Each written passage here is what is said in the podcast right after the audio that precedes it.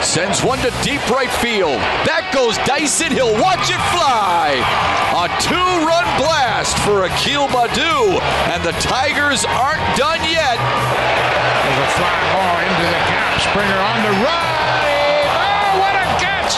George Springer's doing it all tonight. He left his feet and came down with the baseball. De draft en de All-Star break is de tweede helft van het honkbalseizoen begonnen in de MLB. De trade deadline komt in zicht, dus genoeg om te bespreken in de Just a Bit Outside podcast aflevering 142. Dat ga ik, Mike van Dijk, niet alleen doen. What's up battery mate Jasper Roos? Hey dude, alles goed? Uh, zeker, met jou? Ja, naar omstandigheden allemaal prima natuurlijk. Uh, in, uh, in afwachting van testresultaten en vakantieplannen en zo. Dus het wordt, ja, het wordt, het wordt spannend de komende paar dagen. Jij hebt de kans van mogelijk live baseball in de komende weken te, te gaan zien? Uh, ik heb een kans, of het gaat lukken weet ik niet. Maar ik heb een, uh, ik heb een kans om inderdaad uh, live baseball te gaan bekijken in de komende paar weken. Maar dat, dan moet de test eerst negatief terugkomen. Dus we zullen dus dat zien. Is even afwachten. Dat is even afwachten. Heb je toevallig, de Olympische Spelen zijn begonnen. Kingdom team is er niet bij. Maar ik geloof wel dat er vandaag de eerste wedstrijden gespeeld zijn. Nog iets van meegekregen? Ik heb nog niet gekeken. Nee. Ik ben de hele ochtend bezig geweest met, met laten testen en dat soort dingen. En andere voorbereidingen. Dus ik heb nog niet gekeken.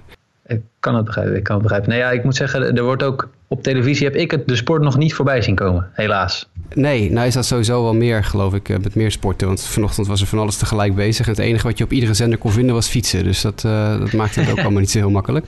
Nee. Heb, uh, alles van Eurosport tot België, tot Nederland, tot Duitsland, had allemaal fietsen op staan. Ja. Dus dan is het allemaal weer wat lastiger. Maar ja. uh, ach, het is... Ja, als jij zegt dat het begonnen is, is het begonnen. Melbourne heeft, uh, heeft een spelenbid gekregen, vertelde Lionel ons van de week. En dat is dan weer hoopgevend voor...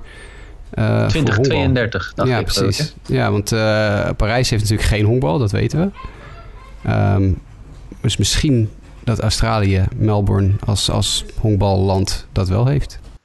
Ik denk dat het te laat is voor onze uh, gouden generatie honkballers die we nu in MLB hebben rondlopen.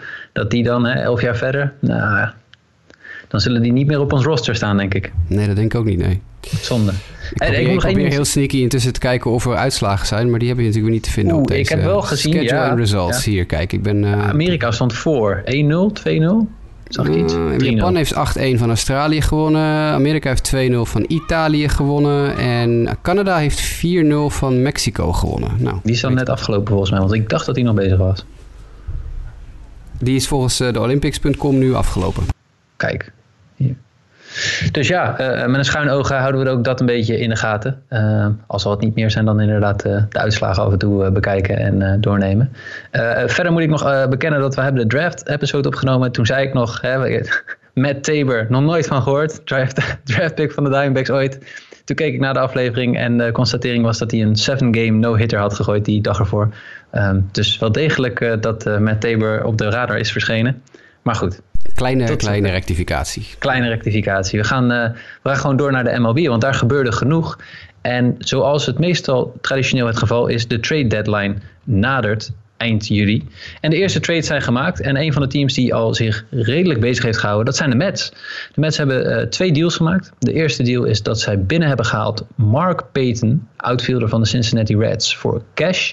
En de tweede trade die ze maakten was om lefty Rich Hill van de Tampa Bay Rays over te nemen, de werper. Uh, in ruil voor, ja, een andere werper, ook een veteraan, Tommy Hunter. En infielder Matt Dyer. De Mets doing business. Surprised?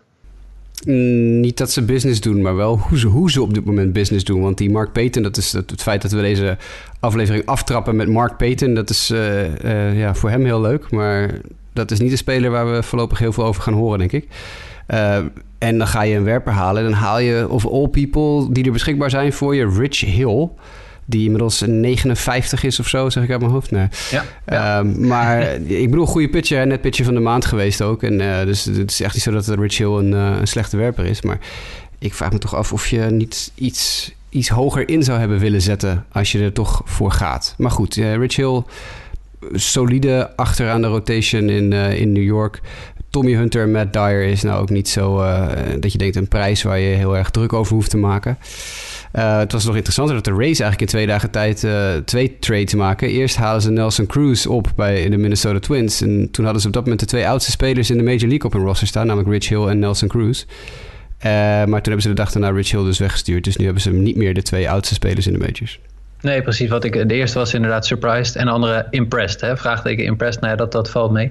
Ik zag op uh, MLB ook nog een, een analyse staan dat ze zeiden... ja, Rich Hill is met name een andere werper geworden... de laatste maanden sinds er wat meer sticky stuff dingen aan, aan het licht zijn gekomen. Dat hij daardoor al wat meer zijn change-up geloof ik wat meer aan het gebruiken is. Dus hij is nog steeds wel effectief, maar is wel anders gaan gooien. Opvallend genoeg. dus ja, redelijke werper inderdaad voor, voor de Mets erbij. Die overigens, als je kijkt naar de statistieken voor starting pitchers, het goed doen dit seizoen. Maar ja, ik weet niet of de, ik denk dat de, ik weet niet of de Mets nu klaar zijn. Wat denk jij? Ja, nee, ik denk het niet. De Mets hebben nog wel een probleem natuurlijk. Ik bedoel, het, het Syndergaard schiet niet op. De Grom is nee. net naar AL gestuurd met forearm tightness. Nou, dat is ook gewoon geen goed teken. Dus nee, die hebben wel een klein beetje... Ik, ik had meer verwacht dat ze bijvoorbeeld in zouden zetten op een... nou ja, noem, noem iemand... Merrill Kelly. Nee, ja, een Kyle Gibson of, uh, of een, uh, bij, de, bij de Cubs kan je nog een paar mensen ophalen misschien. Ja. Uh, die iets, iets gewoon ja, wat meer de boel verzetten dan Rich Hill. Maar goed, ja. iets doen is beter dan niets doen. Er zijn genoeg teams die behoorlijk in zouden moeten zetten op een trade deadline move. waar nog niks gebeurt. En dan heb je in ieder geval de Mets en de Rays die toch wel iets doen. Twins beginnen dus aan de, aan de fire sale, denk ik. Ik denk dat die de boel leeg gaan verkopen. Ja, uh, en dat zou ook wel verstandig zijn. Die krijgen Joe Ryan en Drew Strotman terug van de Tampa Bay Rays. Dat zijn de nummer 10 en nummer 17 prospects van de Rays. En de Rays systeem is het beste in baseball. Dus dat zijn serieuze prospects. Vooral Joe Ryan gooit echt knijterhard. Heeft een heel hoge strikeout ratio in AAA. Dus die zou misschien zelfs wel uh, dit seizoen al naar Minnesota opgeroepen kunnen worden om daar uh, te debuteren. Uh, Strotman is iets verder verwijderd van de majors. Maar ik, ja, Minnesota zet in, denk ik. Minnesota zet in op ja, op, op, op het leegverkopen van de sterren. Er, is een gerucht dat ze dus met uh, Byron Buxton aan het praten zijn over een contractverlenging. Maar Buxton schijnt zo astronomisch veel te willen hebben. Wat uh, de Twins eigenlijk een beetje onzin vinden. En terecht, want ik bedoel, Buxton heeft sinds 2017 uh, eh, amper 80 wedstrijden per seizoen of zo op, op het veld gestaan. Waarom? Dus dat zou ik ook niet zo 1, 2, 3 doen. Dus het zou ook betekenen dat ze Buxton misschien wel beschikbaar gaan maken. En dat er misschien een team is dat een gokje waagt op het feit dat hij misschien nu alle blessures eindelijk eens een keer achter zich kan houden. Ja, ja. tegelijkertijd ook de vraag van in welke mate gaat een team Byron Buxton inderdaad een, eh, een grote deal aanbieden in die offseason. Uh, ik, ik heb hetzelfde de zorg die jij hebt. De, de, de beste man is uh, zelden fit. Uh, dit seizoen is hij eigenlijk heel goed geweest. maar ook op een gegeven moment weer geblesseerd geraakt. Ja, dat blijft gewoon het lastig verhaal om, dan, om daar dan veel voor te... tenminste om daar dan een heftig contract aan te gaan bieden. Want je gaat gewoon denk ik het niet, niet laten renderen op het veld. De interessante kwestie bij de Twins wordt vooral... wat ga je doen met jongens als, als Josh Donaldson en uh, Jose Barrios... En vooral Barrios is natuurlijk een, een interessante figuur. Want ik bedoel, wij hebben het heel vaak gehad over Barrios. Ik vind hem een beetje overhyped. Barrios is een mm pitcher, maar hij heeft, hij heeft echt heel slechte maanden ieder seizoen. Ja. Um, maar ja, het talent spat er natuurlijk uh, bij tijd en wijle vanaf. Wat ga je daar doen als Twins? Ga je ze proberen uh, het contract te verlengen? Of ga je hem nu dangelen en er een enorme bootlading aan toekomst voor binnenhalen? Dus dat, is, uh, dat vind ik nog een, misschien wel interessanter dan Buxton. Want ik verwacht niet dat ze kunnen Buxton bijna niet traden. Want ze krijgen er nooit echte de, de, de, de straatwaarde voor, zeg maar. Uh, want hij is en veel te vaak geblesseerd. En hij is nu weer juist ook weer geblesseerd. En die hele contractuele situatie hangt boven het hoofd.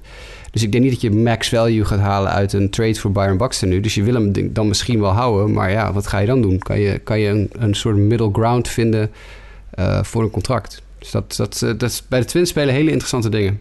Ja, want als je het roster bekijkt, ik heb niet echt de indruk, hoe, hoewel ze echt underachieven voor wat we allemaal hadden verwacht uh, voorafgaand aan het seizoen en, wat ze op het roster hebben staan. Het is ook niet zo dat ik denk van een paar trades of een, een enkele oh, signing uh, deze nee. offseason en ze doen weer mee in die divisie. Echt Volkomen kansloos. Ze ja, dus wat dat betreft uh, zouden ze echt wel wat, uh, wat kunnen proberen binnen te halen de komende ja, het dagen. Nadeel, het nadeel voor ze is gewoon, je, je, zit met, met jongens als Simmons. Simmons speelt gewoon heel slecht dit seizoen. Laten we, laten we gewoon het beestje bij het beestje is gewoon, gewoon ja. eigenlijk heel slecht. Um, kan je hem kwijt? Ja, vast wel. Er is vast wel een team dat op zoek is naar een extra infielder op de bank of zo. Vooral defensief. Want dat doet hij natuurlijk gewoon prima. Maar wat ga je ervoor terugkrijgen? Wat krijg je voor een dik contract van een Josh Donaldson die ook om de zes weken geblesseerd is? Wat krijg ja, je nog league voor... arm of zo. Ja, Ja, precies. Ja, dan krijg je Ja. dan misschien een, een loterijkaartje, een loterijticket eh, minor league arm of zo. ja. Ja, dat, eh, ik weet niet of dat nou zoveel zoden aan de dijk zet. Nee, dan is het eigenlijk alleen geld besparen wat je verder nog doet. Ja, maar ja, precies. de- Ja. Of, ze, of ze traden dus al dat soort jongens en gooien dat geld naar Buxton voor contractverlenging. Dat kan natuurlijk ook. Ja, ja, ja. Nou goed, eh, we gaan het zien. Tegelijkertijd, de Rays die doen dus wel serieuze eh, zaken, zowel qua verkoop als eh, kopen, eh, om maar zo te zeggen. Ehm, vijf wedstrijden op rij nu gewonnen, staan gedeeld eerste met de, de Boston Red Sox. Het, blijft een, een bijzondere organisatie die steeds in staat is wel weer eh, met het wielen en dealen competitief te zijn. Eh, en, en gewoon ook acht wedstrijden voorsprong op, eh, op de New York Yankees, die toch ook veel mensen hadden gezien als de, de divisiewinnaar dit seizoen. Ehm, ja, zijn er, wie, wie- zeg het maar, Rays of, of Red Sox de rest van het seizoen? Nee, ik zet in op de race. Maar dat heeft alles te maken met het feit dat ik gewoon nog steeds niet weet hoe houdbaar die streaks bij de Red Sox zijn. Maar ik denk wel dat het een heel interessante race wordt tussen die twee. Ik denk echt wel dat ze tot de, tot, tot de, tot de eindstreep gaan proberen elkaar de, de, van de eerste plek te houden. Eh, en ik denk ook zeker dat beide teams niet klaar zijn met traden. Ik denk dat er of de Rays of de Red Sox, misschien is het wel een en-of, dat ze allebei nog iets gaan doen. Ik denk echt wel dat ze allebei nog zoeken naar versterkingen op bepaalde plekken. En natuurlijk, ja, het, het is een ontzettend cliché... eh, waar ik ook eigenlijk stiekem niet van hou. Het, het moet nooit een argument zijn om niet je op andere plekken ook te versterken. Maar de Red Sox krijgen natuurlijk zo meteen... nou ja, een, niet echt een deadline versterking... maar een kort na de deadline versterking. Want we krijgen Chris Sale terug. ja, En dat is eigenlijk natuurlijk hetzelfde als een, een, een ace aankopen ja. op, eh, eh, op de deadline. Natuurlijk is het niet precies hetzelfde, want je kan hetzelfde argument maken natuurlijk ja, de White Sox krijgen Eloy Jimenez en Luis Robert en Yasmani Grandal zo meteen allemaal rond de deadline terug. Eh, dat zijn ook drie enorme trades. Nee, zo, moet je het niet zien. Je moet wel de andere gaten in je roster ook blijven vullen. Dus dat moeten de Red Sox moeten niet denken van we krijgen sale terug, dus we hoeven niks meer te doen. Maar het is wel een enorme eh, boost die je krijgt. Als, want hij staat ook nog eens een keer echt bespottelijk goed gooien in zijn rehab starts. Dus eh, dat is wel echt een eh, serieuze shot in de arm die ze nog even krijgen. je krijgt ook echt daadwerkelijk een ace in plaats van de nummer Echte. 3-4 die weer wat roestig eh, zou zijn. Ja, Ja. zeker. Alarmfase 1 toch wel bij de New York Yankees dan. Met acht wedstrijden achterstand derde in de, de AL East. Ook als je kijkt naar de playoff picture nu, dan, dan staan de, de White Sox zeg maar op de... die winnen de divisie in de Central. Eh, de, de AL West, dat worden de Houston Astros zeg maar even op dit moment. Maar ook de teams, de Oakland Athletics en de Seattle Mariners hebben meer wedstrijden gewonnen dan de New York Yankees. Eh, Ik gaat nu, je- kan je moeilijk voorstellen dat New York gewoon niks gaat doen tijdens de trade deadline, toch? Nou, sterker nog, is je moet gaan afvragen of ze niet gaan cellen. Eh, we schreven dat in het artikel een paar weken geleden met een paar mensen van Sport Amerika schreven. Wat, wat gaan we in de gaten houden voor de komende periode? Of wat zijn de, de, de second half storylines? Was een van de kwesties. Was wat gaan de Yankees doen? Want ja, het is precies wat je zegt. En het is sinds dat artikel alleen maar slechter geworden eigenlijk. Want ik weet niet, je van de week die inning gezien van die reliever van de Yankees? Ja. Vier, vier Tegen wild pitches. Sox, ja, vier wild pitches in één inning. En dat, was, dat waren er eigenlijk vijf, maar dat was een eh, vierde wijdbal geloof ik. Op eh, was het Bogaerts. Waardoor dat eh, officieel geen, niet als wild pitch gescoord werd. Maar eigenlijk gooi je gewoon vijf wild pitches in één inning. Ja. Ja, dan heb je wel een stevige Jips gevalletje. Maar ja, ik denk, ik denk de Yankees is het meer een kwestie van... Niet, niet een kwestie van gaan ze eh, kopen. Nee, het is meer een kwestie van gaan ze kopen of verkopen. Want ze staan echt ver weg en het is echt gewoon heel slecht. Het is ook geen, geen tenminste ja, vind ik, hè, als je ook ziet hoe ze presteren tegen de teams en met name dan de Red Sox, wat dan direct de concurrent is, dan zie je ze in oktober ook gewoon eh, ja, moeilijk partij bieden. Ja, en, en daar komt nog bij dat ze het ook tegen de mindere teams gewoon heel moeilijk hebben. Dan winnen ze wel ze nu en dan, maar het is gewoon, het is, een, niet- het is op geen enkel vlak overtuigend. Zelfs de jongens van wie je het zou verwachten van dat ze het enigszins het team zouden kunnen dragen. Hè? Een, een Judge, een LeMahieu, een eh Glaber Torres, noem ze maar op, Gary Sanchez. Het is niet slecht, maar het is ook niet, absoluut niet goed genoeg om een team op je schouders te nemen in een moeilijke fase. Wat je bijvoorbeeld bij andere teams wel ziet, wat je bij de Brewers hebt gezien in de periode dat ze Yelich kwijt waren, dat er andere spelers opstaan om die plek over te nemen. Hetzelfde is een beetje gebeurd bij de Dodgers in het begin toen ze Bellinger wat langer kwijt waren. In die periode konden de Dodgers ook nog prima mee. Wat er Ja. bij de White Sox gebeurt met al die blessures, daar staat elke dag een andere speler op die het team draagt. En dat gebeurt bij de Yankees totaal niet. Nee, dus die zullen ook wel, uh, nou in ieder geval nog uh, actief zijn. Zullen we dan, zijn er nog, even kijken hoor, wat kunnen we nog even kijken, zijn er sellers? Nou ja, dat zullen we in ieder geval waarschijnlijk... Nou ja, misschien dus wel de Yankees. Dat, misschien de Yankees, ja. De Twins, Twins sowieso moeten gaan cellen. Uh, andere teams in de AL Central uh, zitten eigenlijk waar ze zitten. Ik denk niet dat Cleveland gaat cellen. Ik denk ook niet, zeker niet dat de Royals en de Tigers iets te cellen hebben. Die hebben misschien wel één of twee spelers die ze kwijt kunnen. Zoals uh, Schoop bij, bij Detroit. Ja. Daar komen misschien nog wel mensen voor bellen. Die staat gewoon een heel goede eerste seizoen zelf te spelen. Maar een echte fire sale gaat dat ook niet worden. Robbie Grossman was een kandidaat bij Detroit... die eventueel getrade zou kunnen worden op de deadline. Maar die speelt ook nou weer niet zo goed... dat je denkt, daar gaat iets serieus voor terugkomen. de Rangers gaan natuurlijk willen cellen... Die gaan, die gaan Kyle Gibson kwijt willen raken op een of andere manier. Uh, Joey Gallo wordt over gepraat, maar de vraagprijs schijnt echt astronomisch te zijn. Ook geloof ik dat ze daar nog overwegen. Hetzelfde met Buxton. Van, gaan we misschien toch verlengen? Uh, zijn ze nog niet helemaal over uit volgens mij in uh, Nee, maar dat, dat zou weer typisch Texas Rangers zijn als ze dat op die manier aanpakken. Want dat slaat, je gaat natuurlijk ga je hem niet verlengen. Houd toch op zeg. Je, je, je, moet hem nu verkopen. Hij staat redelijk seizoen te spelen. Uh, weg ermee en, uh, en, en bouwen aan de toekomst. Dat ze hebben ook gewoon een slecht minor league systeem in, uh, in Texas. Ja. Dus daar moet echt gewoon serieus aan gebouwd worden. Ja. Um, andere teams... Die Kennedy was volgens mij ook nog wel een, een, ja. een, een, een gerucht van een, een, naam waar wel andere teams geïnteresseerd in zouden zijn. Dat is wel naam. Ook een beetje categorie Tommy Hunter, waar we het eerder al over hadden. Dat is wel een leuk gast. Nou ja, Baltimore zit een beetje in dezelfde kwestie als Kansas City natuurlijk. Ze gaan nergens heen, maar die zijn al behoorlijk ver in een rebuild. En die hebben dus niet zo heel veel te verkopen. Nee. Uh, die, die gaan niet een Trey Mancini shoppen, denk ik, vermoed ik. Nee. Dat is, en voor de rest is er niet zoveel te... Ja, Cedric Mullins. Maar ja, wil je nou zo'n speler juist... Je moet toch wel een reden hebben voor je fans om naar het stadion te komen. Dus dan wil je dat soort jongens ook binnen de deur houden. Ja. Uh, Miami. Ik verwacht dat Miami misschien nog wel wat telefoontjes gaat krijgen over Starling Marte. Ja, precies. Nu gaan we even over naar de National League. Ja, uh, Max Scherzer dan bij de Nationals. Scherzer bij de Nationals. Interessant dat daar heel veel over gepraat wordt. Daar zou ook een Yankees-connectie uh, zijn. Um, ik weet niet of er veel teams zijn die Scherzer's contract op zich willen nemen op dit moment.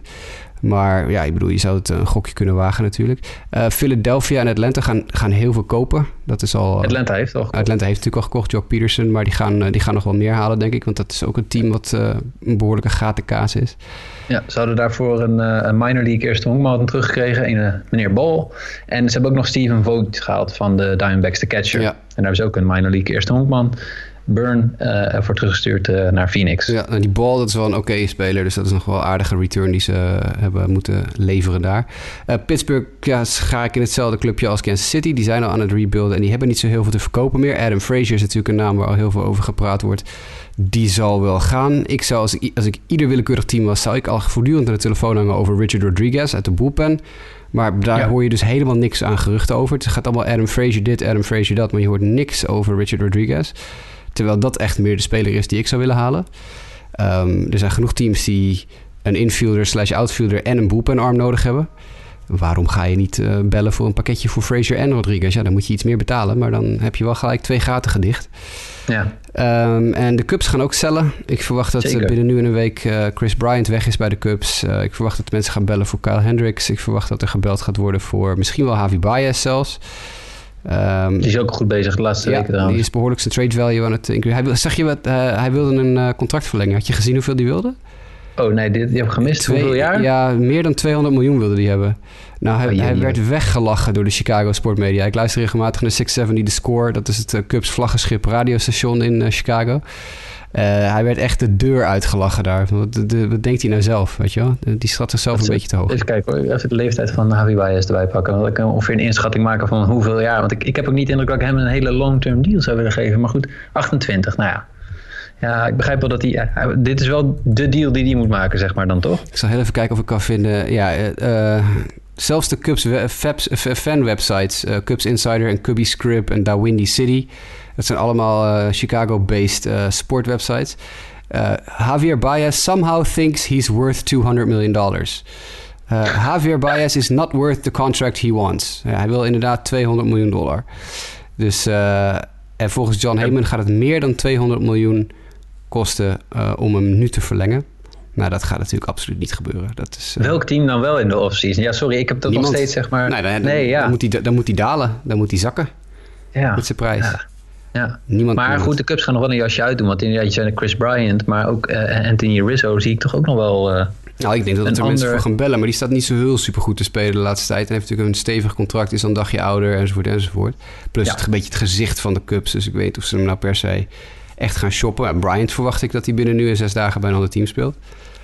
Um, en hopelijk voor hem bij een leuk team, bij een contender. Er zijn best wel teams die hem kunnen gebruiken natuurlijk, uh, links en rechts. De, de, vraag is een beetje wat gaat die kosten.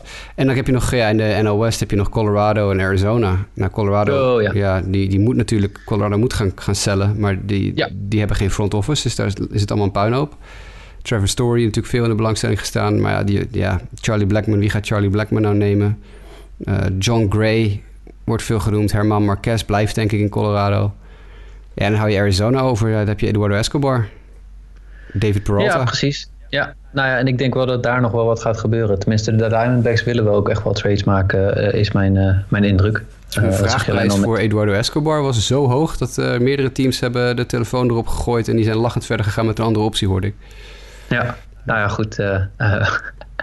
hij speelt af en toe de laatste tijd wel iets beter. Dus ik, ik, ik kan me voorstellen dat 34 ze van, Ja, nee, precies, precies. Maar je, je ziet gewoon eigenlijk ook als je die, die trades bekijkt die dan tot nu toe gemaakt zijn. Ja, je krijgt er meestal toch gewoon een, uh, een minor leaguer voor terug. Waarvan je eigenlijk, uh, nou ja, over drie, vier jaar niet meer weet wie het is. Of in ieder geval geen impact player of echt iets waar je heel veel mee kan. Nee, het is een beetje wat dat betreft een uh, rare marktsituatie natuurlijk. Je ziet, oh, je hebt het bij de draft ook weer gezien.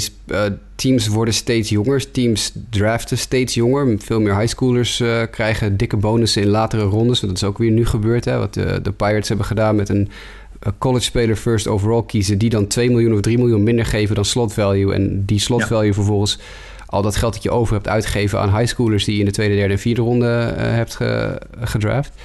Uh, dat zie je ook eigenlijk in trades gebeuren. De, de, teams in algemene zin, in brede zin van het woord, zijn steeds minder happig op het wegtraden van uh, jonge prospects. En dat gaat als ieder team dat vindt, als ieder team denkt van ja, ho, ho, maar dat is het me niet waard. Eduardo Escobar is me niet twee minor leaguers van een redelijk niveau waard als ieder team dan denkt, dan gaat de prijs dus overal omlaag. En dat betekent dus dat spelers tussen aanstekers goedkoper gaan worden in, in trade format. Nou schijnt het dat de White Sox en de Diamondbacks hadden een overeenkomst ten tijde van de Eduardo Escobar blessure. Maar de werper die dan terug zou gaan naar uh, Arizona had op dat moment in die week ook een cortisone-injectie. Dus dat zou uh, daarop geklapt zijn. Dus ja, weet je, als, als ieder team op een gegeven moment zegt... het is me niet waard om zoveel geld uit te geven aan speler X ja, dan gaat op een gegeven moment de prijs vanzelf dalen. Ja, en de vraag is of het ja, slecht is. Hè? Kijk, uh, de andere kant is, uh, wij als fan hebben dan in ieder geval wel wat meer binding en blijven de spelers wat langer houden bij de teams waar ze voor spelen. Maar ja, we zijn de laatste jaren wel steeds het vuurwerk van de trade deadline gewend. Dus dat doet je wel hunkeren naar van, oeh, ik ben benieuwd of mijn team nog een, een goede prospect ergens voor terughaalt. Oh, ja, of dat zeker. je ik, ik, een, een, een, goede versterking erbij uh, weet te krijgen. Ik denk ook echt wel dat er wat gaat gebeuren nog. Maar ik weet niet of... Uh, kijk, wat zijn de blockbuster namen? Nou, ja, we hebben ze al genoemd. De, de, ja. de, de Bryants en de, nou, eventueel de Max Scherzers en de Starling Martes van de wereld. Dat zijn de blockbusters.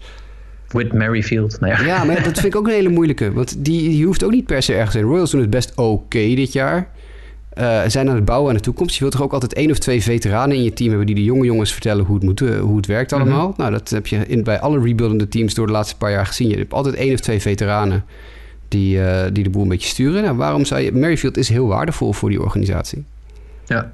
Ja, precies. Dus waarom zou je hem... Uh, waarom zou je En ik moet zeggen, met, bij dit soort spelers is het ook dat ik echt denk... Wat jij zegt net met Escobar.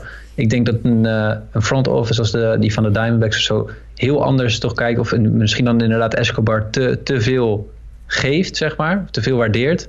Voor wat ze daadwerkelijk inderdaad op de markt voor hem kunnen, kunnen krijgen. Dat heb ik met Merrifield eigenlijk ook altijd een beetje hetzelfde gehad. Ja.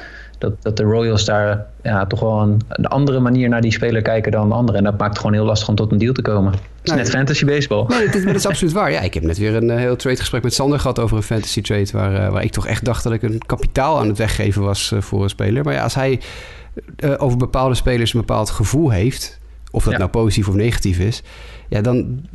Wat dat is honkbal ook gewoon heel erg leuk om, om bij dit soort trades over na te denken. Je hebt een bepaald gevoel bij een speler en dan wil je hem niet kwijt. Of dan overwaardeer je hem zelf misschien of onderwaardeer je een andere speler. Puur vanuit een gevoel. Uh, hè, je moet ook kijken van gaat iemand in de toekomst hetzelfde brengen. is Eduardo Escobar buiten Arizona net zo goed als hij binnen Arizona is, enzovoort, enzovoort. Dat zijn allemaal dingen die je in overweging moet gaan nemen. En er zijn zat clubs die spelers op het roster hebben staan die zulke fan-favorites zijn, maar van het team waarschijnlijk zegt van ja, als mijn goede deal is hij weg. Ja. Ja, precies. Nou goed, we gaan in ieder geval kijken hoe het zich eh, de komende vijf dagen gaat ontwikkelen. Het is aankomende vrijdag is het zover. De trade deadline 30 juli om 10 uur onze tijd sluit het uh, de trade deadline. Dus uh, oh, hebben ze er 30 juli van gemaakt dit jaar?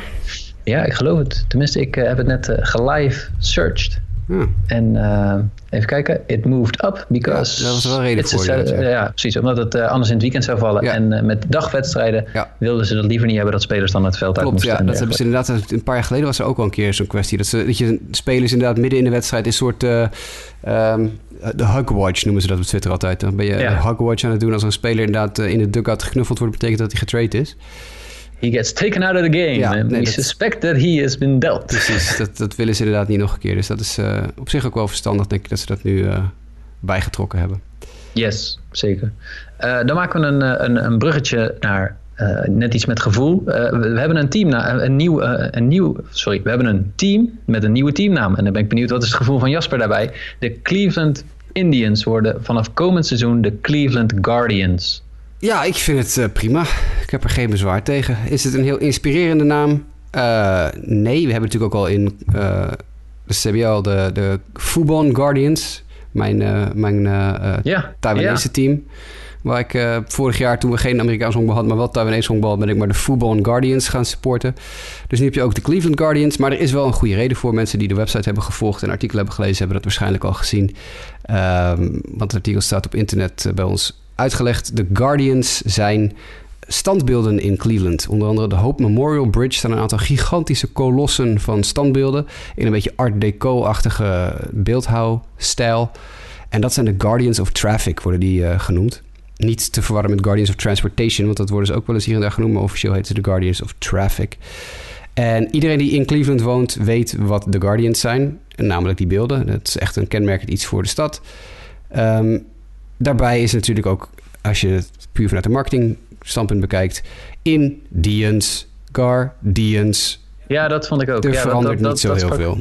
Precies, toen ik de, de, naam geschreven zag worden in het filmpje uh, na Tom Hanks een inspirerende woorden over de stad.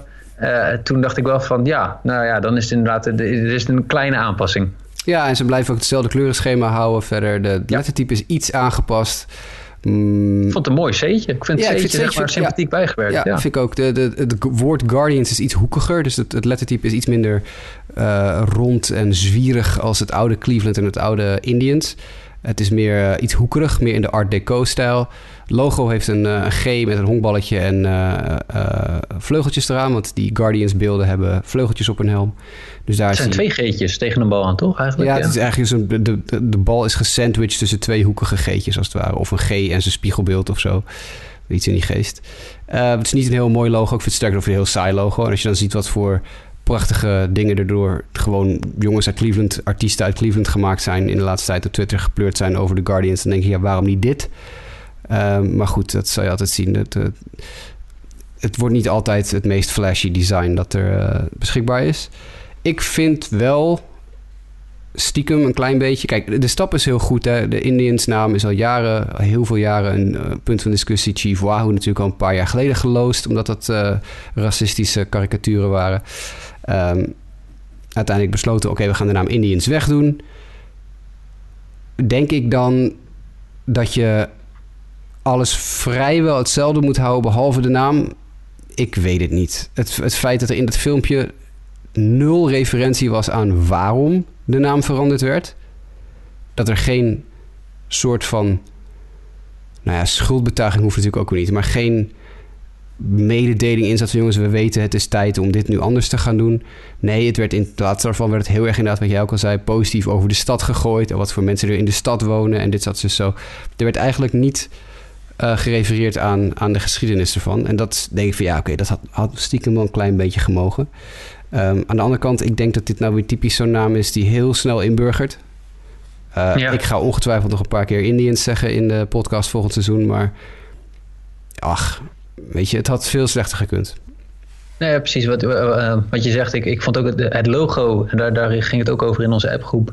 Als je de Anaheim Angels nog kent, dan denk je van hé, hey, komt wel bekend voor, zeg maar. Ook uh, door, de, door de vleugeltjes, om het zo te zeggen. Ja, het, Anaheim, uh, het, het, alternatieve Anaheim-logo van 97 tot 2001 had ook vleugel in het logo. Dus dat is een ja. beetje heel erg uh, connectie, ja. Ja, en ik, ik moet gewoon, ja, wat je aangeeft, ik denk dat het op zich ja, subtiele wijziging, zeg maar, ten opzichte van, van, van wat het dan was. Dus ik denk dat daarin ook wel mensen makkelijk de overstap uh, zullen maken die eventueel nog uh, tegen waren, voor zover die waren. En ik verwacht eigenlijk, maar goed, dan speculeren we, dat de Washington voetbalteam, ja, dat dat een beetje hetzelfde gaat zijn. Dus hè, we hadden natuurlijk de, de, de Redskins. je ziet nu dat het het Washington voetbalteam is. De, de, het Redskin element is weggehaald, maar de kleuren zijn hetzelfde. En ik verwacht eigenlijk ook dat daar gewoon een naam voor terugkomt. Dat je eigenlijk een beetje ook vasthoudt aan, aan dat ze vast blijven houden aan de kleuren. Zoals je ook bij de, de Guardians nu dan uh, ziet. Dus uh, zou, maar ik niet verbazen. Nee. nee, precies. Dus we gaan het zien, de Cleveland Guardians. Of het, of het echt een iconische naam gaat worden voor de komende decennia. Ja, ik, ik vind wel op zich, als je een naam kiest die echt iets te maken heeft met je stad dat, daar ben ik altijd wel voor. Weet je, daar was ik een voorstander van de Spiders. Nou hebben de Spiders natuurlijk ook binnen Cleveland een heel negatieve connotatie. Want het is ook tegelijkertijd de slechtste Major League organisatie aller tijden, de Spiders, qua winstpercentage. Dus of je, of je nou daar jezelf naar wil vernoemen, is misschien ook een beetje de goden verzoeken. Uh, maar ik, heb, ik hou er heel erg van als er een soort van connectie ook met de stad gezocht wordt. Als je dan toch iets moet wijzigen, um, ook al is het een naam die al heel lang bestaat, sinds 1915 geloof ik. Uh, doe dan iets dat inderdaad echt een, echt een connectie met de stad heeft. Ik had wel een bepaald soort ja, origineel gevoel hierbij. Dat ik dacht van, nou ja, dit is wel een type naam wat je... Hoewel, je hebt natuurlijk ook de Nationals en dergelijke. Maar Guardians is... als je de minor league afgaat, dan wordt ieder willekeurig uh, dier dat bekend is op, de, op, op straat in een plaatsje wordt genomen. En daar wordt iets van verzonnen. ik had hier iets van, nou, je zit nog wel inderdaad echt die, die connectie in wat je aangeeft met die, met die stad. hoewel het mij als minder Cleveland bekende, nog niet zo'n bekend iets was. Maar uh, ja, ik vind het op zich wel een, een, een mooie fit. Ja, je, je, hebt toch vaak met die renamings... Eh, kijk, laten we wel wezen, Red Sox is eigenlijk een heel gekke naam. Yankees eigenlijk een heel gekke naam.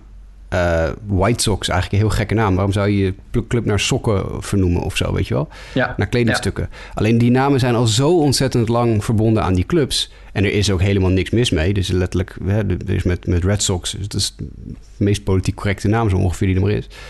Um, dus je hoeft dat niet zo hard te veranderen. Maar als je het dan verandert... Heb je met Baltimore, ook met expansieteams... Dat, ze zeiden dat van week volgens mij bij de Ringer-podcast ook... hadden ze het ook over de Baltimore Ravens... Ook natuurlijk expansieteam. Die zijn naar de Ravens vernoemd. Naar het beroemde gedicht van Edgar Allan Poe, The Raven. En Edgar Allan Poe komt uit Baltimore. Kijk, dat vind ik een heel mooie connectie. Dat je je sportclub ja. Ravens noemt omdat er een beroemd iets uit die stad komt. Dat een, zou natuurlijk ook gewoon de, de Baltimore uh, crabcakes kunnen heten. Want uh, daar ja. komen ook heel lekkere crabcakes uit Baltimore. Precies. Weet je wel, dat klinkt gelijk wel als een minor league team. Dus ik vind het wel mooi als er inderdaad zo'n soort diepere connectie gevonden wordt. Ja, en er zijn vaak zat er de prijsvragen en dan, uh, dan wint er een uh, willekeurige inzending. Hè. Dus ik bedoel, ja, precies. het is maar net hoe je, er, hoe je, er, hoe je ermee om, om wil gaan. Maar in de, ja, we gaan het zien. De Cleveland Guardians, we gaan door. Er is meer te bespreken. Namelijk, we lieten net al even vallen, hè, de Angels. Um, er is een artikel naar buiten gekomen. En er zijn ook diverse foto's die circuleren op social media. Over hoe het leven is in de minor leagues als speler van de Los Angeles Angels.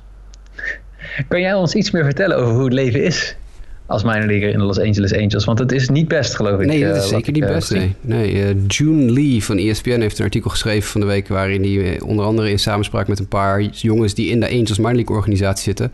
Onder wie Kieran Lovegrove, een jongen die al meerdere organisaties gehad heeft... ook een vriend van de show van de Bad Flips and Nerds... de Britse honkbalpodcast collega's... Uh, die echt aangeeft van, nou, luister, dit heb ik nog nooit meegemaakt... met hoe ontzettend slecht er gezorgd wordt voor de minor leaguers in de uh, LA Angels organisatie. Uh, ze krijgen minder geld betaald dan hun huur is. Dus ze moeten ergens geld vandaan zien te halen om hun huur te kunnen betalen. Ze krijgen bijna geen eten, ze krijgen geen gezond eten. ze, ze moeten dus overal zelf voor zorgen. Nou, dat betekent dat die spelers, zoals Kieran Lovegrove schrijft, meerdere keren per week bij de Burger King zitten... en dus hun lichaam naar de kloten gaat, want ze zitten alleen maar troep te eten... En als je het dan vergelijkt met, met, uh, met andere organisaties, we hebben Toronto Blue Jays een aantal keer genoemd al, die doen dat uh, heel goed. Er zijn nog meer clubs die veel investeren in hun minor league organisatie. Ze niet alleen meer geld geven, maar ook gewoon ervoor zorgen dat ze drie keer per dag eten hebben. Die ervoor zorgen dat ze een hele supermoderne fitnesslocatie hebben, dat soort dingen. En bij de Angels slapen mensen s'nachts in een auto. De Angels van minor leaguers. Omdat ze, hun huis, omdat ze het huis niet kunnen betalen waar ze in slapen.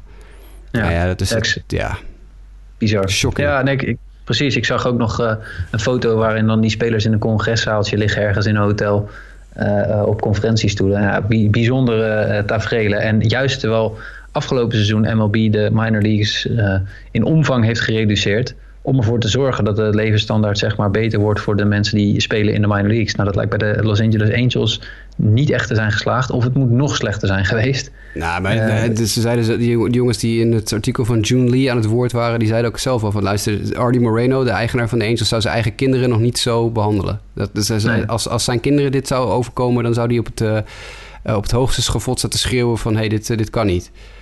Ja. Het is echt is shocking. We, hebben, het- we wisten het van meerdere clubs dat het niet super hoogstaand was. En de discussie over minor leaguers meer betalen is al een paar jaar oud.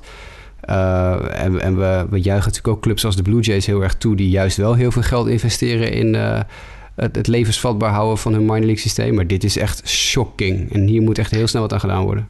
Maar het is ook gek dat MLB zelf niet... Uh, ja, steeksproefgewijs, of in ieder geval bepaalde checks uitvoert om te kijken van hoe wordt er nu, hè, wat voor soort uh, voorzieningen en protocollen zijn ja, opgesteld. MLB heeft scheid, joh. Die zijn gewoon, die hangen erboven, maar die hebben niet uh, op een of andere manier ook maar, dit is iets wat de Players Union moet doen. Ja, Alleen de, die, union heeft, die, de, union heeft al een paar jaar geleden tegen meerdere spelers gezegd... ja, sorry, dat is niet, uh, niet ons pakje aan. Want wie betalen er in de union? De profs, de, de major leaguers. Ja. De minor leaguers hebben geen union. Ja. Dus de major league players, de, de, de MLBPA... die zou moeten opstaan en zeggen... hey, jullie moeten ook voor onze minor league jongens beter gaan zorgen. Maar die hebben er totaal geen interesse in. We hebben het al een paar keer. Tony Clark, de, de voorzitter van de MLBPA... is heel slecht in zijn werk. Hè? Hij is echt heel slecht in zijn werk. Dus die, zolang die er zit, gaat er echt niks veranderen. Nee. Nou het is echt uh, schrijnend dat dit uh, nog gebeurt, zeg maar, uh, bij, de, bij de Angels. Maar inderdaad, ik, ik, ja, je, je, je hebt in die zin ook te doen met, je kan dan dus ook nergens terecht. Maar daarom was het wel op zich sterk dat er nu een artikel verscheen op ESPN, dat er meer een inkijkje in geeft. Want hopelijk komt op basis daarvan weer ruimte om dingen aan te passen. dan gaan we eventjes door, want er was nog meer. We zijn de laatste keer dat we er waren was de draft. En net na de draft zat de All-Star Game. En rond de All-Star Game waren er nogal weer wat COVID-19 uh, gevallen, helaas. Uh, we hadden natuurlijk de Philadelphia Phillies die een uitbraak hadden binnen hun team. Ja, die blijken vervolgens ook gewoon niet gevaccineerd te zijn bijna. Uh, echt driekwart van het team is niet gevaccineerd. Echt, het is een van de teams die inderdaad wat dat betreft geloof ik nog, nog niet het, het, het, protocol dat dingen losser mogen hebben behaald. Hè? De 85% nou, ze komen er niet eens in de buurt. Ze komen er niet eens in de buurt. Nee. Het is echt heel, nee, dus, heel slecht. Ja, dus daar, uh, ik, ik ben, blijf het er ook altijd bijzonder vinden nu dan hoe dat met de trade deadline gaat. Maar goed, jij... Nee, nee, nee dat is een heel goed punt. Dat is, dat, ik oprecht denk dat er spelers, dat er teams zijn die, die bepaalde spelers die niet gevaccineerd zijn niet gaan halen. Ik denk oprecht dat dat kan. Ja. Nou ja, ik, ik, ik, ja.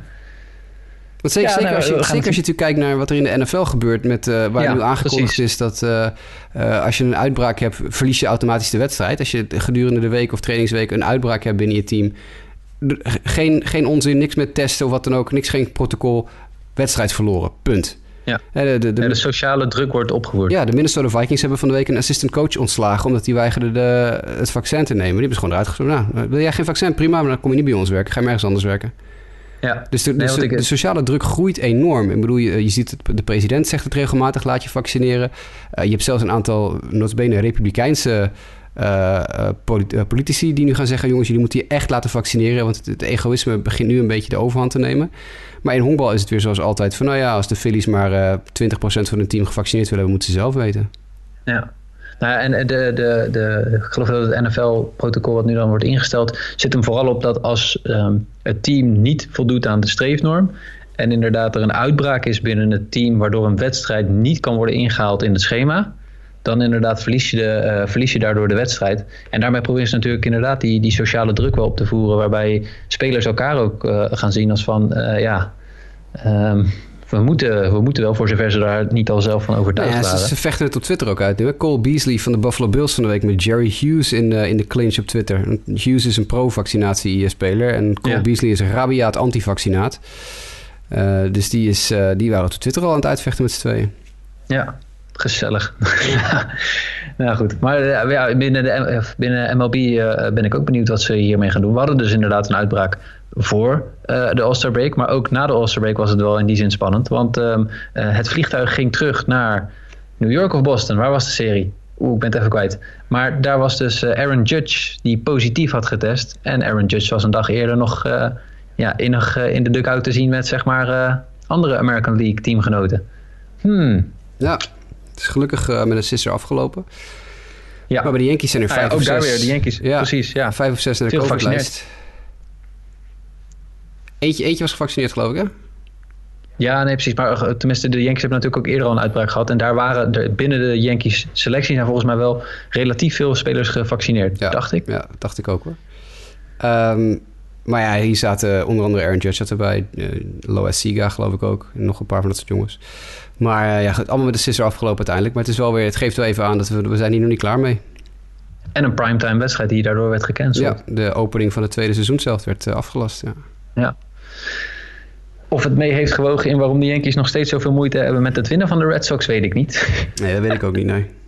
Nee, maar goed, we gaan het wel uh, zien. De All-Star break zelf, de Home Run Derby was eigenlijk toch wel een heel, hele gave show, toch? Ik, tenminste, ik weet niet... Uh, ik vind het uh, mooi dat uh, Pete Alonso weer gewonnen heeft. Er is dus een verhaal dat Pete Alonso dus ooit een home run derby verloren heeft... van een soort celebrity home run derby... waar Jose Canseco ook bij aanwezig was. Toen hebben ze Canseco laten winnen... terwijl eigenlijk Pete Alonso gewonnen had. En toen heeft Alonso gezegd... nu ik ga ervoor zorgen dat ik de rest van mijn leven geen home run derby meer verlies. En dat is tot nu toe is hij 2 uit 2. Dus... Ik ben benieuwd. Dit, de, de, hij, hij, zou het zomaar nog een keer kunnen doen. Het zag er heel goed uit. En met name de eerste ronde waarin uh, Shohei Otani het opnam tegen Juan Soto. Dat was toch echt wel een uh, ja, memorabele, dan wel niet uh, iconische home run derby ronde, denk ik. Ja, dat is vet. ja, precies. En dan kwam, kreeg je vervolgens ook nog Trey Mancini, die natuurlijk terug is gekomen van zijn strijd met, met kanker. Die het haalt tot de finale in de home run derby. En echt gewoon heel goed stond te slaan. Uh, het, had, uh, het had een hoop uh, drama, emotie en geweldig veel mooie home runs, vond ik. Ja. Dus dat is echt wel een, een highlight. De game zelf, tja, 5-2 American League winst. niet heel ik vond er niet heel veel speciaals aan, toch? Nee, nee ja. Nee, ik, ik vond het ook niet heel, heel boeiende wedstrijd of zo. Ik vond het wel, ja, het was oké. Okay. Ik vond vooral de, de mic up vond ik erg leuk. Ze hadden gedurende de wedstrijd natuurlijk spelers met een microfoontje en een oortje zodat ze tijdens de wedstrijd konden praten met Joe Buck in, het, uh, in de commentaarbooth. Dat vond ik wel geinig. Ozzy Albies was heel erg leuk. Uh, die was echt heel grappig. Uh, nou, je Liam Hendricks, die deed alsof het oortje het niet deed of zo. En vervolgens maar als een lopende man liep te schelden. Vond ik heel grappig. Nelson Cruz. Tatis. Nelson Cruz was heel ja. saai. Tatis was heel leuk. De reactie van Tatis op die home run van Vladimir Guerrero Jr. was echt fantastisch.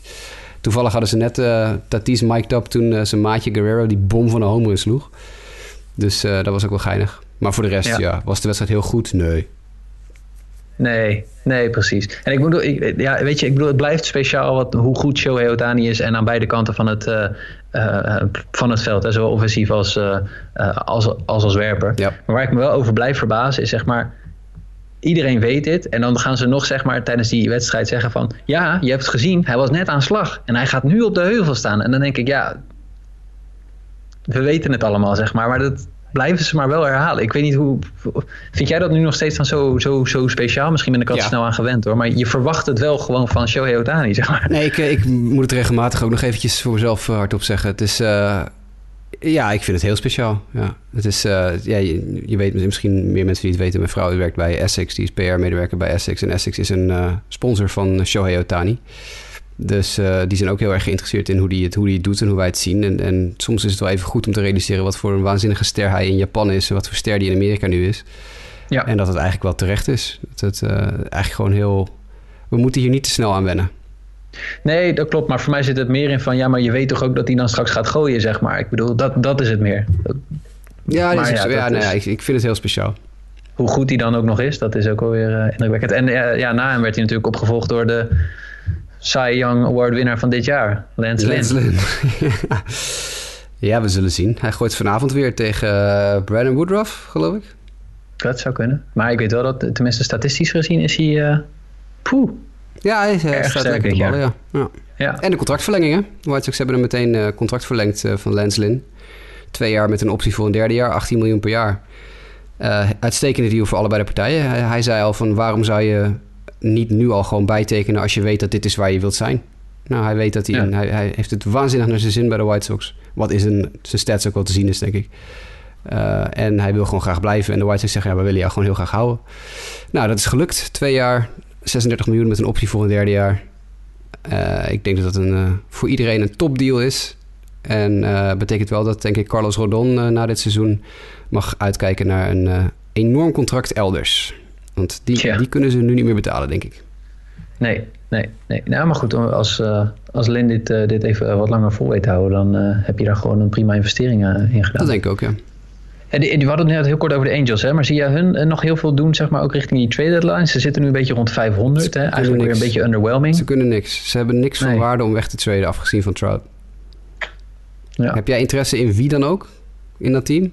Van de jongens die, nee, die, eventueel, die jongens die echt ook haalbaar zijn. Niet de jongen, de Jared Walsh's en de Brandon Marshes van de wereld, die zijn niet te halen. Joe Adele.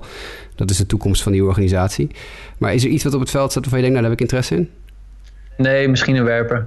Uh, hoe heet het? Uh, maar ja, dat is meer inderdaad als de Angels zelf nog ervoor willen gaan. Dan zullen ze zelf moeten halen en dan gaan ze niet zozeer iets verkopen. Ik denk het ook niet. Uh, maar dan is de, ik geloof dat Sandoval wel redelijk staat te gooien. En uh, ja, ja, je kan altijd wel weer iemand vinden die voor Dylan Bundy wil gaan.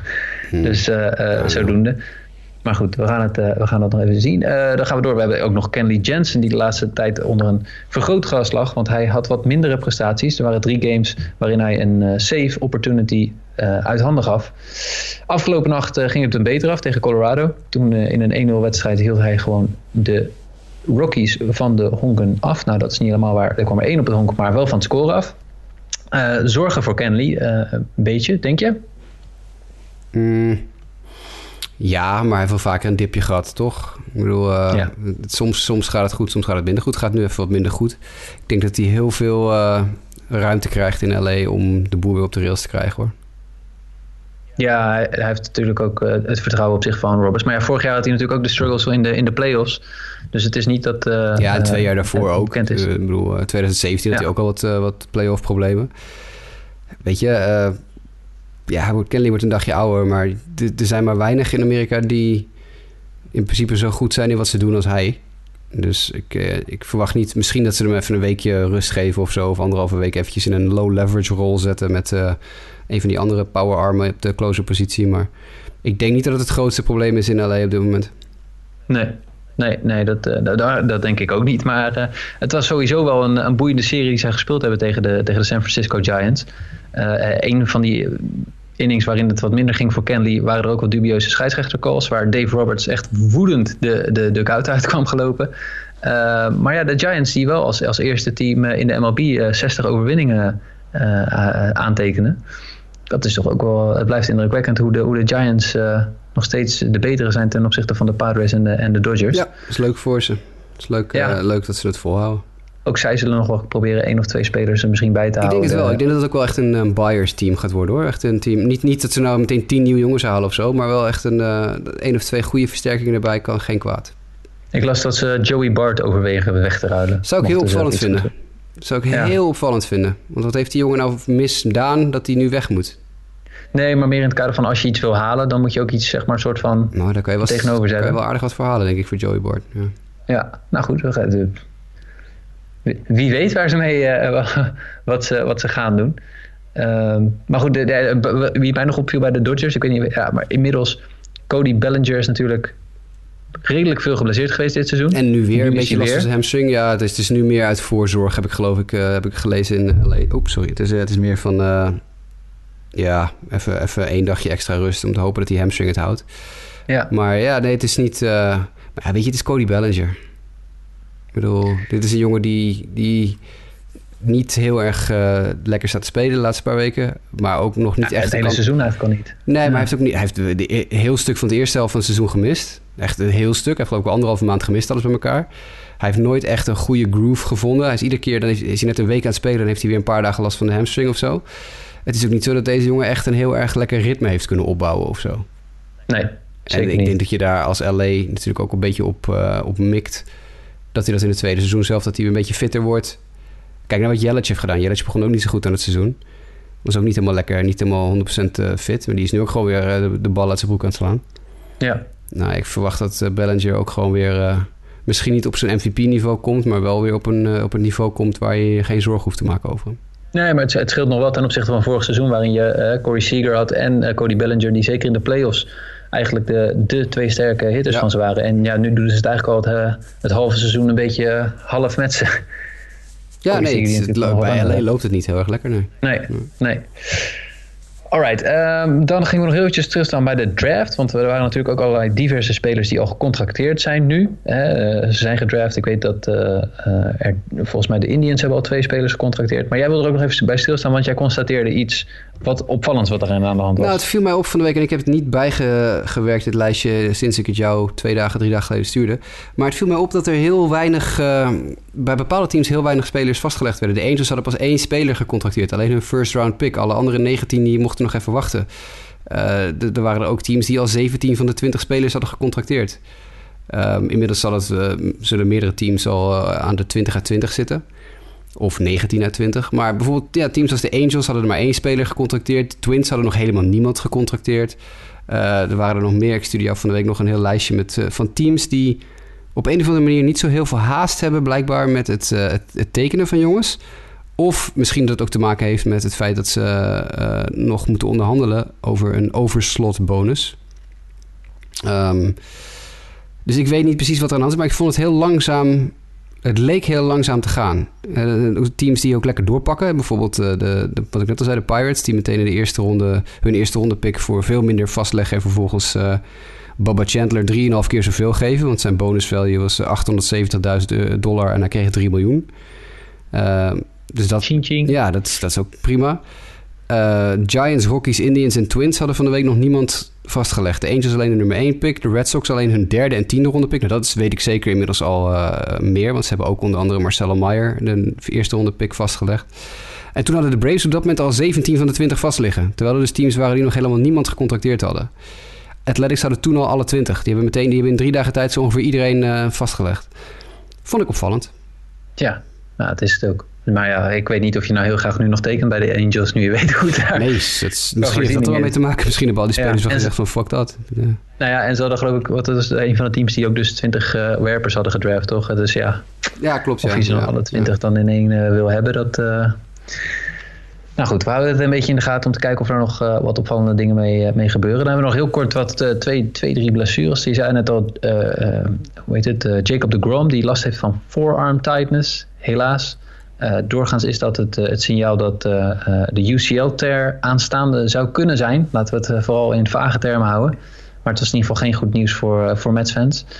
iemand die wel de Tommy John surgery moet ondergaan om zijn UCL te repareren, dat is Spencer Turnbull, de werper van de Detroit Tigers. En ik had verder nog dat Steven Strasburg, die is nog steeds op de weg terug van een blessure in de nek. Ik geloof dat daar een keer een, een zenuw bekneld heeft gezeten.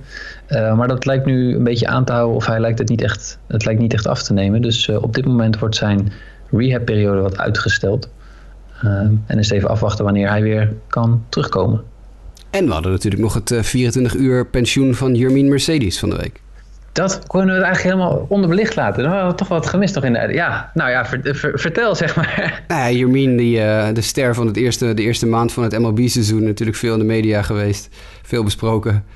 Uh, die van de week aankondigde op Instagram dat hij met pensioen ging. Die uh, had zijn hele Instagram leeggetrokken en had op zijn stories gezet dat hij, uh, dat hij ermee stopte. dat was 24 uur lang een beetje paniek in de, de honkbalwereld. En iedereen gaat natuurlijk iedereen de schuld geven. Het is Tony Russo's schuld, het is de schuld van die, dat, ze zo. En 24 uur later was hij weer gewoon in pak op het veld voor AAA Charlotte aan het spelen hoor. Dus niks aan de hand. Maar ja, het was weer eventjes. Jermin wilde we even wat aandacht. Tony, Tony had wel gezegd, van hij het had gehoord, dat het bericht zei van ik ga nog met hem bellen. Ja, ze, ze schijnen heel goed met, met, met elkaar te kunnen. Natuurlijk dat hele gedoe met die uh, drie, drie wijd kaal homerun uh, tegen de Twins van een tijdje geleden heeft natuurlijk wel uh, veel... zijn laatste highlight. Ja, zo, ja, zo'n beetje zijn laatste highlight. En hij staat in AAA staat hij gewoon goed te spelen hoor, Jermin. Maar het is gewoon een heel moeilijke jongen. Het is gewoon echt een heel moeilijke jongen. Het blijkt eens te meer. Er is een reden voor natuurlijk dat hij zo vaak door andere organisaties eruit gestuurd is, terwijl hij toch goed speelde voor ze. Het is gewoon een heel moeilijke jongen. Nou, dat bleek hier maar weer eventjes de afgelopen week. Ja, en ik denk gewoon emotioneel gezien, dat, nou, dan ga ik me in hem verplaatsen en dat kan ik waarschijnlijk niet. Uh, maar ja, hij is natuurlijk wel in die eerste maand echt als een raket omhoog gegaan uh, qua uh, aandacht en alles. Ja. En vervolgens is hij natuurlijk ontzettend gezakt in aandacht op het moment dat het wat minder ging naar, de, naar die home run. Ehm, dus ik kan me ook voorstellen dat hij dan denkt van wat is me nu eigenlijk overkomen? Ik ben er eigenlijk wel klaar mee. Maar ja, aan de andere kant, blij dat hij, blijft spelen. hij is tien jaar bezig in de minor league. En dan zou hij nu één kort tegenslagje krijgen uh, en weer teruggestuurd worden in de minor league. En dat zou meteen het einde zijn. Nou, dat lijkt me toch niet. Ik bedoel, uh, nee. het, is, uh, het is gewoon een jongen die graag aandacht wil. En dit was zijn manier even. Of hij hoorde misschien in de wandelgangen dat er mogelijk een trade aan zat te komen waarbij hij betrokken was. En dat hij dus zat van nou, dan doe ik dit. En dan zorg ik in ieder geval voor dat een ander team me niet meer wil. Want met zulke capriolen hebben teams meestal niet zo heel veel interesse in je. Hij, deed een Gronkowski. Hij deed, ja, hij deed een Gronk, ja, precies. ja. Dus uh, je, weet, je weet het niet. Maar hoe dan ook, uh, nee. Die moet eventjes dimmen, gewoon even honkballen. Yes. Nou, volgens mij hebben we dan het meeste wel besproken. Ik heb niet zo heel nee, veel nieuws met honkbalnieuws meer te gaan. Dus we gaan uh, deze zondag, als het vanavond volgens mij in Nederland groot deel minder weer wordt, weer lekker voor de buis honkbal kijken. Ehm, ik, ik stuur je vragen, mocht je die hebben, vooral in naar justabitpodcast.gmail.com. Mocht je een vraag hebben, dan kan je hem ook naar ons sturen via Twitter. Dat kan naar justinkevenaar.jwkev. Dat kan naar mij, mdijk90. Dat kan naar Jasper, jasperroos, R. En naar Sander Grasman, Grasman SD op Twitter. Uh, natuurlijk ook via onze Sport Amerika social media kanalen. Dan ben ik nog even benieuwd, want volgens mij gaan we nu wel even kijken wanneer we een volgende aflevering op kunnen nemen. Dat kon nog wel eens even gaan duren in verband met vakanties. Het zou, nog gekke dingen? Het zou in theorie heel misschien volgend weekend nog kunnen. Maar uh, er zit een periode in dat ik eventjes uh, in the middle of nowhere zit. Dus, uh... dus dan zijn jullie in ieder geval daarvan op de hoogte. Mochten we wat langer. Maar blijf ons in ieder geval volgen. Dan verschijnen we vanzelf weer in jullie podcast ja, kanalen. Laten we het zo zeggen. Ja. Jasper, hartstikke bedankt. Jij ook bedankt, Mike. En tot de volgende keer. Swing